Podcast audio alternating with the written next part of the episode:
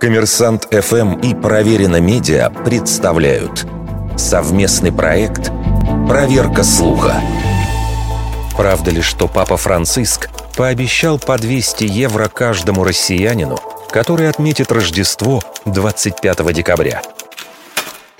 В конце 2020 года в ряде российских СМИ появилась информация о том, что понтифик готов премировать всех россиян, которые отпразднуют католическое Рождество.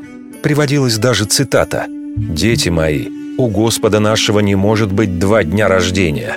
Я призываю каждого к согласию и умиротворению в этом вопросе и искренне поздравляю с наступающим Рождеством, которое мы хотим отметить вместе с православными единовременно».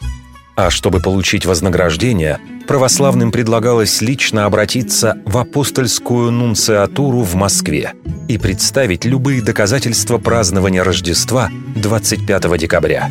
Все ссылки на эту сенсационную новость шли на сайт panorama.pub, однако только лишь в одном случае в конце материала осталась приписка. Все тексты на этом сайте представляют собой гротескные пародии на реальность, и не являются реальными новостями.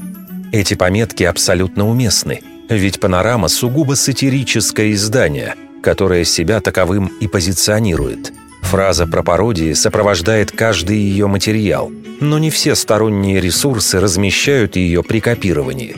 Излишне говорить, что многие читатели, незнакомые со спецификой «Панорамы», принимают ее новости за чистую монету. Интересно, что и адрес, и телефон – указанные в публикации про Рождество, действительно принадлежат апостольской нунциатуре в Москве. В итоге журналисты обратились за разъяснениями непосредственно туда и получили ожидаемое опровержение.